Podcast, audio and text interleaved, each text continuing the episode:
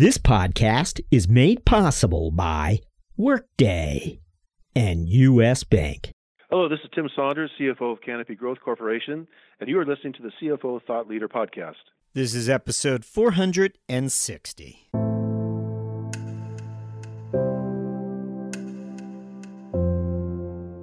And there was a deal we'd been working on for a long time, and we were a day or two away from closing, and it just, the models weren't working right.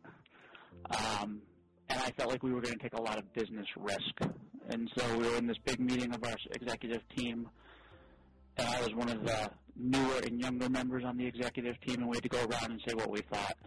And I prepared an analysis of what I thought a lot of the risks were, and if the risks turned out to be real, what that was going to mean to the base company. And it was the first time I really spoke my mind strongly about why I didn't think we should do something. And we didn't end up doing that deal. And so I think for me, that was the first moment where I really went out on a limb, per se. And we were very happy we didn't do that transaction.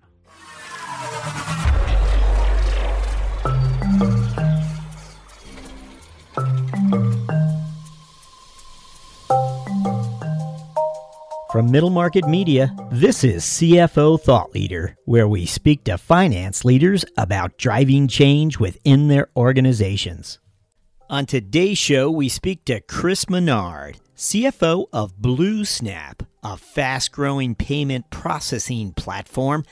Chris illuminates for us the vibrant ecosystem that is helping BlueSnap enjoy rapid growth. We begin after these words from our sponsor.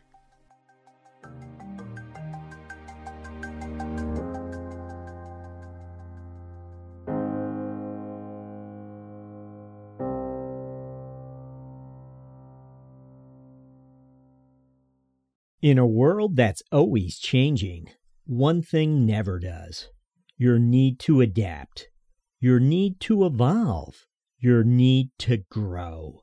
That's why we built Workday, a single finance, HR, and planning system that can change as your needs change and evolve as the world evolves.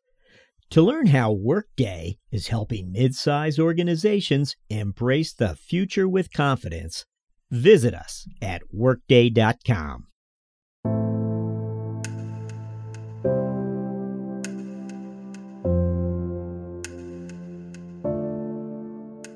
Hello, we're speaking to Christopher Menard, CFO of BlueSnap. Chris, welcome. Hey, Jack, how are you? Very well, thank you. As always, Chris, we like to begin asking our guests to look backwards for us and uh, share with us some of those experiences they believe helped prepare them for a CFO role. What comes to mind for you? So a lot of the experiences that prepared me for the role I'm in today actually happened when I was at Phase Forward. So I spent almost nine years at Phase Forward. I was there from 2001 till 2010. And during that period, we did an IPO, we did a secondary, we did six acquisitions, and then we did a stock buyback and we were eventually bought by Oracle in 2010. So when I arrived, I was a director of finance and worked my way up to be a public company CFO for the last couple of years that company was around. Wow, amazing. And, and talk about growth. Can you give us some perspective? How big was the company when you arrived versus when you, you, you go to your next CFO role? Well, you go to a CFO role, yeah. Next. Absolutely. So I think the year I arrived in 2001, we did about 35 million in revenue with a couple hundred employees. And in the year of the exit, we were over a thousand employees and about a 250 million dollar run rate. Before that, uh, you also you were in a finance function. Where were you before Phase Forward? Yeah, I worked for a company called Clinsoft. I went there basically right after undergraduate. Um, I went to Babson College here locally and we were acquired by Phase Forward in 2001. So I spent about five years at Clinsoft before joining Phase Forward. Wow! So it was a direct line for that first part of your career. It was pretty, yeah. pretty clear the path uh, you were you were headed down. Uh, Babson, uh, entrepreneurial uh, comes to mind. Uh, is that uh, your bend? Would you say, or how would you describe yeah. your, your Babson? Yeah. So when you go to Babson, you definitely study entrepreneurship. Um, I'm still very involved with the college today, but even back then, you had to take part in a student-run business as a freshman. and those traditions haven't changed. Um, I consider myself more operational finance. So if you think about the different paths and how people get to the CFO position, I kind of think that there are three. You have the people who grow up on the accounting side, become controllers, and kind of graduate out. You have the people who go into investment banking, learn an industry or two very well, learn about fundraising, and then come back into a more regular company. And then you have people like myself who grow up in financial planning and analysis, learn some accounting along the way, and then work their way to the CFO job. I love the I love the three paths. We of course are always talking about two, but I, I think you make a, a very strong case for there being three. What would you tell us about when you finally uh, leave uh, Phase Forward? And for, I should ask, uh, some might not be familiar, all of which uh, the type of software offering Phase Forward was. What was that exactly? Yeah, so we hope to automate the clinical trial process. So if you went back to the early days of clinical trials and you're in the clinical trial and you go to the doctor's office, they would manually fill out a form on paper. And they would send that form into the drug sponsor, an Eli Lilly or Pfizer, one of those big guys. And that form would be manually keyed into a database which was either ClinSoft's database, which was the first company I worked at, or probably Oracle Clinical. The two of those guys held most of the market share. Phase Forward was the first company to automate it so that the forms were filled out in real time in the doctor's office on a standard laptop, but still complied with all the regulations of Big Pharma. And then over time, we built out a suite of software products for the pharmaceutical companies and CROs, which really helped to expand our footprint was it fairly obvious you would someday it would someday be acquired by Oracle, or was there a chapter where there was some uncertainty? Um, I think every company gets to a point where you're either going to become a behemoth like an Oracle or an IBM, or you're probably going to be at least considered for acquisition. I think we made a lot of strategic choices while we were at Phase Forward to make ourselves attractive to a select number of companies, one of which was definitely Oracle. Um, we competed with them head to head, so we knew their product offering very well. We knew their touch points in terms of pricing very well. We also ran on their technology stack, so we ran on Oracle databases. So when we were acquired, we were an easy transition for them because we were running a lot of their internal products. It's not like we were built on SQL Server and they had to port the back end to Oracle. Um, so we did a lot of little things like that to make sure when the time came that we were attractive to them. When you you leave Phase Forward, you join a company called Brightcove as the CFO. Is that right? Yep, as the CFO. And tell us something. What uh, I'm sure there were a number of opportunities you might have been evaluating. What made Brightcove attractive to you? Yeah, so I obviously come from a public company. Phase Forward went public in 2004. So at that point, I was in a public setting for just over six years. And I wanted to go back to something that if it wasn't public, I felt could get into the public realm. And so Bright Cove, I joined in late 2010, and we went public in early, early 2012. And so what I liked about the opportunity was getting it ready to go public, um, knowing that there's never a guarantee, but the technology was fantastic. It had great investors. Bankers were already talking to the company.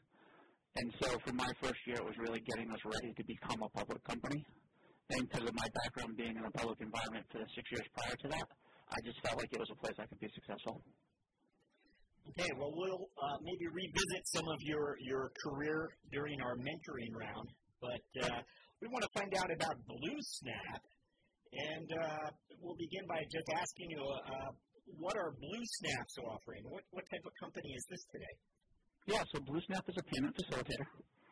We're geared at the middle market, and we give the middle market um, customers when they're doing when they're reaching out to their merchants on e-commerce, think regular mobile or web, um, a shopping experience. So what we try to do is for the mid-market, give them an Amazon-like checkout and experience for their clients. And we do that in a couple of different ways. If you think about customers or merchants today that are trying to sell cross-border, you have to worry about a lot of different things, right? You have to worry about currency. So say I'm a U.S. company and I'm trying to sell into Canada. When I go to checkout, is it in U.S. dollars and the Canadian customer isn't exactly sure how much it's going to cost, or will that shopping experience show up in their local currency of Canadian dollars? Um, can I have all the wallets? Can I have Apple Pay and Google Pay and everything else that's out there? And to make that work up until recently, that's really, really hard. And so what companies do is they have to code to a lot of different payment firms and a lot of different gateways, which means they can kind of put the puzzle together and maybe they get 50 or 75% of what they want, but it's hard to get all of what they want. But what that means is they're receiving funds from a lot of different companies, and so reconciliation and flow of funds becomes a big nuisance.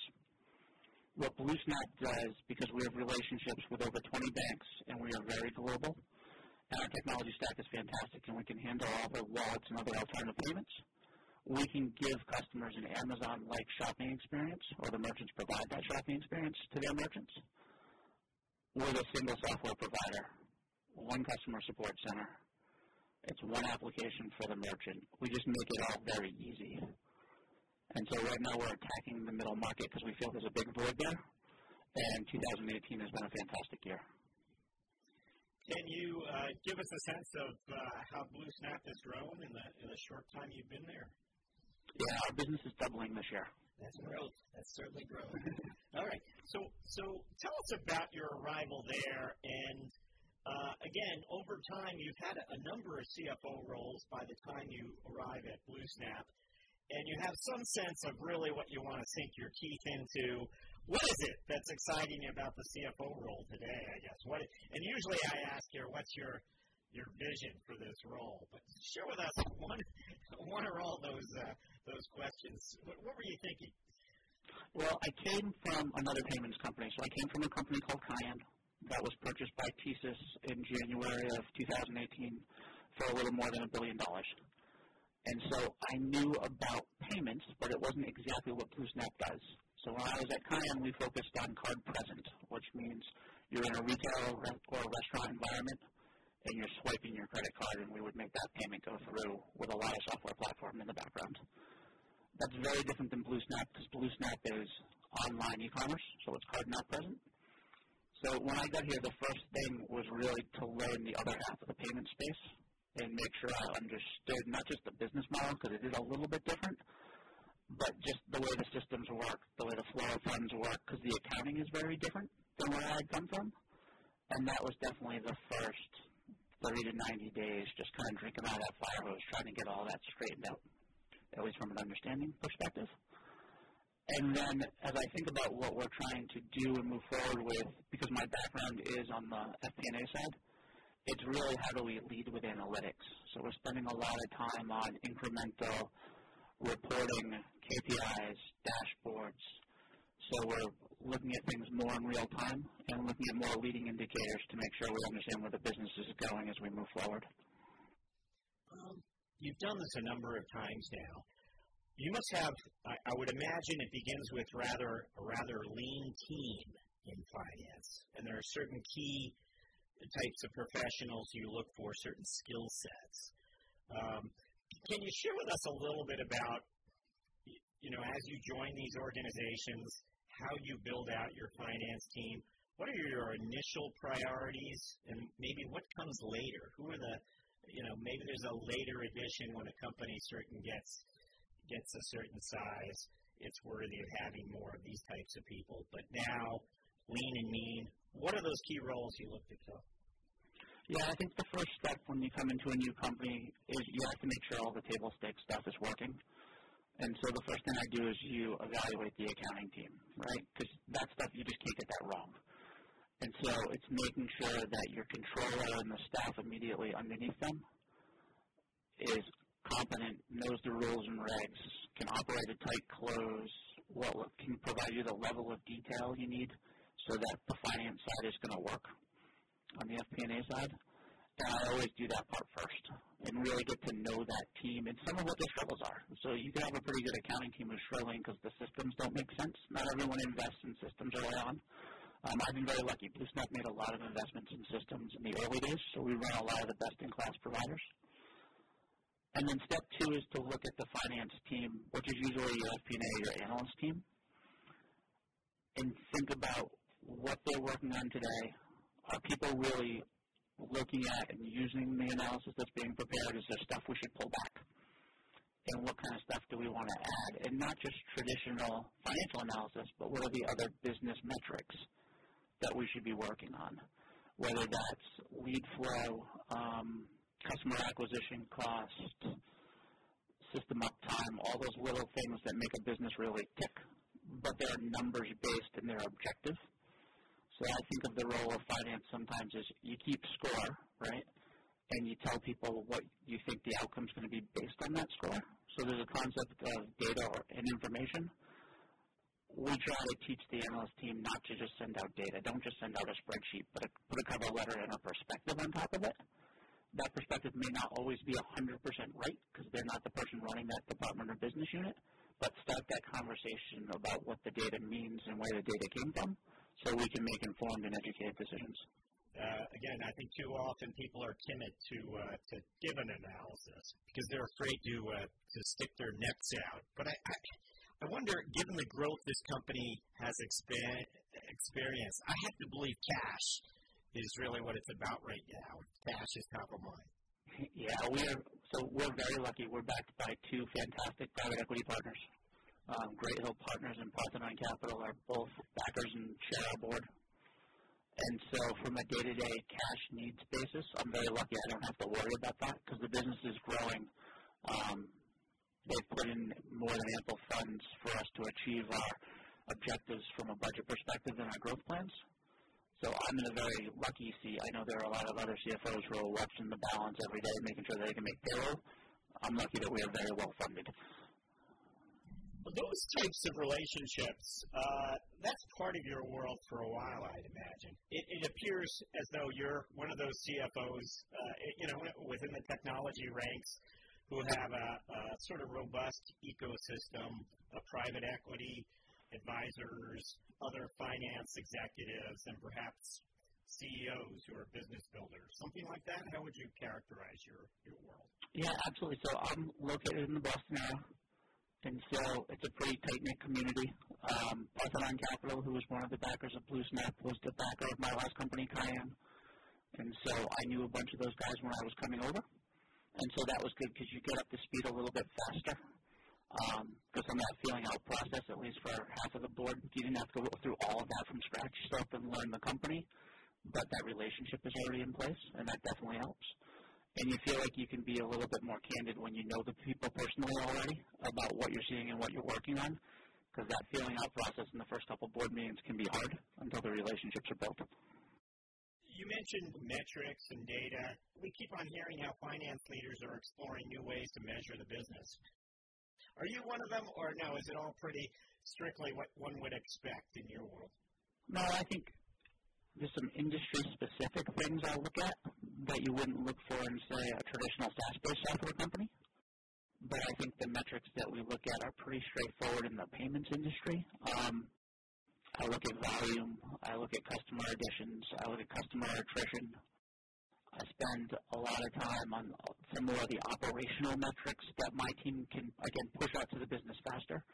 So when I think about my reporting cycle, I try to get all of my non-financial, like the metrics I can get out without actually closing the books out by the end of the third or fourth business day. So a big thing that we preach is how fast can we get information back out and into the business so we can start to make informed decisions. And then a week or so later when the books are closed, we push out the traditional financial close metrics. So we break up the close process from a reporting standpoint for the package that we can get out sooner versus the package that we can get out later on.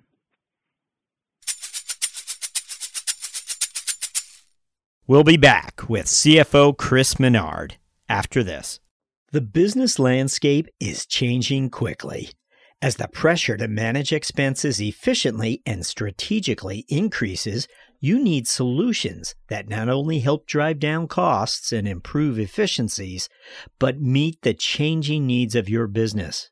At US Bank, we can help. We'll work with you to uncover your specific payment challenges and bring you proactive and innovative solutions and strategies that help you meet the financial goals of your organization. Our commitment to doing the right thing for our customers has earned us the designation of one of the world's most ethical companies from the Ethisphere Institute for six years in a row. To learn more, visit us at usbpayment.com. We're going to we're to move on to uh, what we call our finance strategic moment question, Chris. This is where we ask you to look across the span of your career and identify a moment where there was some maybe a risk or an opportunity that you're able to identify due to uh, your unique lines of sight into the organization. Anything come to mind when I ask for a finance strategic moment? Yeah, I think the aha moment for me um, was in like the first half of my career when I was at Phase Forward we were working on an M&A opportunity. Um, we were at that point a public company. We were looking at another public company. And we've been working on that transaction for a long time. And in any of those M&A transactions, if you work on them long enough, you kind of get some deal fatigue. Like the process just keeps going, you keep working on it, and you start to run downhill. And you get to the point, especially when there are bankers and boards involved, that you feel like you just have to make it work and you have to get it to close and there was a deal we'd been working on for a long time, and I wasn't CFO yet. Um, and we were a day or two away from closing, and it just the models weren't working right. Um, and I felt like we were going to take a lot of business risk. And so we were in this big meeting of our executive team, and I was one of the newer and younger members on the executive team, and we had to go around and say what we thought. And I prepared an analysis of what I thought a lot of the risks were, and if the risk turned out to be real, what that was going to mean to the base company. And some of it was very analytical and it was numbers based, and some of it was just I had met a lot of the other company's management team and employees as we've been going through diligence. And it was the first time I really spoke my mind strongly about why I didn't think we should do something. And we didn't end up doing that deal. And as we watched that company perform for the next couple of years, the numbers they gave to us in diligence, they weren't really close to it all. And so I think for me, that was the first moment where I really went out on a limb, per se, and spoke out against a good number of my peers that there was something that we shouldn't do, but backed it with the analytics um, to try to sell it and push it through. And we were very happy we didn't do that transaction. Is that a when you look back today, was that just strong due diligence? Was that did you call it your gut instinct? What what was that? There was, I mean, there was a lot of due diligence because we worked on that deal for a long time. That you start, you get that first diligence sheet, and you're trying to figure out every deal has a hockey stick when you look at the projections and what it could really be. But we had been through enough months where we'd watch the projections and see what really came in, and we under, we really learned how the models worked. Like built our own models, understood the drivers, so we were trying to replicate what we thought would happen. And some of the leading indicators weren't playing out, so the financials weren't going to make sense if they kept on the projections that, or the actuals that were coming through. And so there's a little bit of a hunch in there because you never know if someone's going to turn around or if you're looking at it wrong. But a lot of it was attention to detail and the diligence that we did. Great, great, great tale. Okay, um, we're gonna we're gonna leap to our mentoring round then, where we get to revisit some of your your chapters. Hopefully, um, we always like to begin sort of with an inspirational uh, tone, where I get to ask the question, "What's exciting you now about finance and business?" We know what was exciting you way back when. What's exciting you now? So I think exciting is two parts.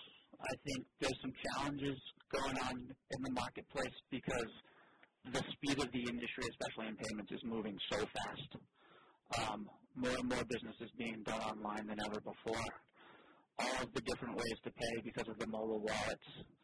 Um, and so it's exciting to watch that evolution, which is a tremendous market opportunity for companies like BlueSnap, as well as some of the technical challenges with all these different ways to pay and trying to make it easier for consumers. So that's really interesting and that's exciting. But with the compliance side that's also going on right now, which is not the most exciting part of my job, um, there's so much going on with the new the new revenue recognition guidelines and how that's affecting companies not only from an implementation standpoint, but also how you understand your trends as you go back and you have to look at what prior years would have been underneath that same guidance. And even things that are definitely not sexy to talk about, but the Wayfair ruling and how that's changing the sales and use um, tax landscape in the U.S. but you have to comply with that and understand the rules are slightly different in all the states. Those are some of the challenges that, while some of them are kind of painful, it is exciting to go through because it is a big challenge. You have to conquer it and move on, and you want to get through all that without affecting the day-to-day operations of the business or making it a drag on the business as we continue to focus on sales. Well, we're gonna we're gonna leap back to, to Phase Forward again because it was there where you uh, obtained the title CFO for the first time. After climbing the ranks, you enter that CFO office for the first time. What is the piece of advice you wish someone had given you when you stepped into the office that day? What is that? If you had something to, to offer yourself at that moment in time, what would it what would it be? Yeah, so I was lucky. I had a great mentor, the CFO before me, um, really mentored me to be ready for that position. I was his only direct report for a year or two before I officially took the title or took the title. Um, but the advice I would give someone else coming into the CFO spot, especially in a public environment, is be ready to be one of the top marketing people in the company and really be able to tell the story and who you compete with and describe your technology stack and the challenges and why you're great. Because until you sit through all the investor conferences and all the partnership meetings and the key vendors and key customers, you don't appreciate how much of this role is talking about the company as a whole and not necessarily the financials that you would think about as just the CFO angle of it. You really have to know all of the company, which you know because you're prepped and you're getting ready for the job but it's being able to articulate all of those different areas to people who are interested in the company. And so that takes a little bit of time to get it polished and ready. Is there a personal habit you believe has contributed to your professional success? Yeah, I think so. I think growing up as an analyst, I think there's that attention to detail analyst side of me that definitely helps. Um, I'll give you a couple of examples. Like we had a board meeting a couple of weeks ago, and so we're flipping the slides, and I'm looking across the slides not just for do the slides make sense and are the numbers right? Because that again, that's table stakes. But what's the story, and how are we going to tell that story based on the slides? And a lot of that comes from being an analyst and having to sit in front of my boss, directors, and CFOs and really explain the numbers and what we were seeing and it's the attention to detail for not just here's the spreadsheet, but what does the spreadsheet mean, and how am I going to articulate that back? That I think has helped me a lot because you have to be able to articulate what the numbers mean to people who are not finance people. And so you have some managers in operational roles who are very good at the numbers and they just get it. And you have other managers where you have to take it down a couple of levels and figure out how they can relate to it to help them run their business. And that has definitely helped me move up the ladder. Is there a book you'd recommend to aspiring finance leaders? Yeah. So I was told you were going to ask this, so I looked at your website to see some of the stuff that was out there, and I know a lot of people have recommended Good to Great, which is a great book. And I probably would have talked about that one, but it was already up there. And Reinventing the CFO is also another great book, but someone else before me already talked about it. So I'm going to go with Moneyball. Um, I actually read the book, didn't just watch the movie. And what I like about Moneyball is the concept that statistics don't always tell the whole story, and so you have to look at a lot of statistics to figure out if it makes sense. So the story does talk about a good portion of stories about baseball players and their stats. And so, for example, just hitting a lot of home runs doesn't mean you're going to be a great player if you strike out a lot or have a lot of errors in the field or whatever it is. And I think that's true in regular finance as well. You can have people get really, really excited because you signed a contract and it's going to be a ton of revenue and maybe it is a great contract. But I always ask myself, right, well, what's the gross margin on that contract? Are we going to make any money, or is it just going to be a lot of top line revenue? And sometimes you might have a contract that looks like it's going to be a small revenue contributor, but maybe it's really high margin, and you would take those all the time, even though they're not as sexy as a really big contract. And you can take that across a lot of different levels. You can look at things like customer acquisition costs and things like that that you can relate back to the concepts in Moneyball which is it's not a single statistic that is going to prove that something is good or bad. You have to be more well rounded and look at the whole picture. We, are up to our final question. over the next 12 months, what are your priorities as a finance leader for BlueSnap? Yeah, so in the next 12 months for us, it's really about managing through this phase of explosive growth, which is not just about hitting the 2019 operating plan. It's about how do we scale. I think as companies go through the level of growth that we're going through, you have some system challenges because you're growing so fast. We have hiring challenges because we're trying to staff up in a whole bunch of different areas. Um, so for me, it's not just about helping to make sure we make the budget. It's about helping to make sure we're growing responsibly. Um, and the stuff that we're doing is repetitive. And so I want to make sure that we're implementing the right systems so everything is not manual and a one-off analysis. So it's really making sure that the company is ready for that growth and can continue down that growth for a lot of years. Chris Menard, thank you for joining us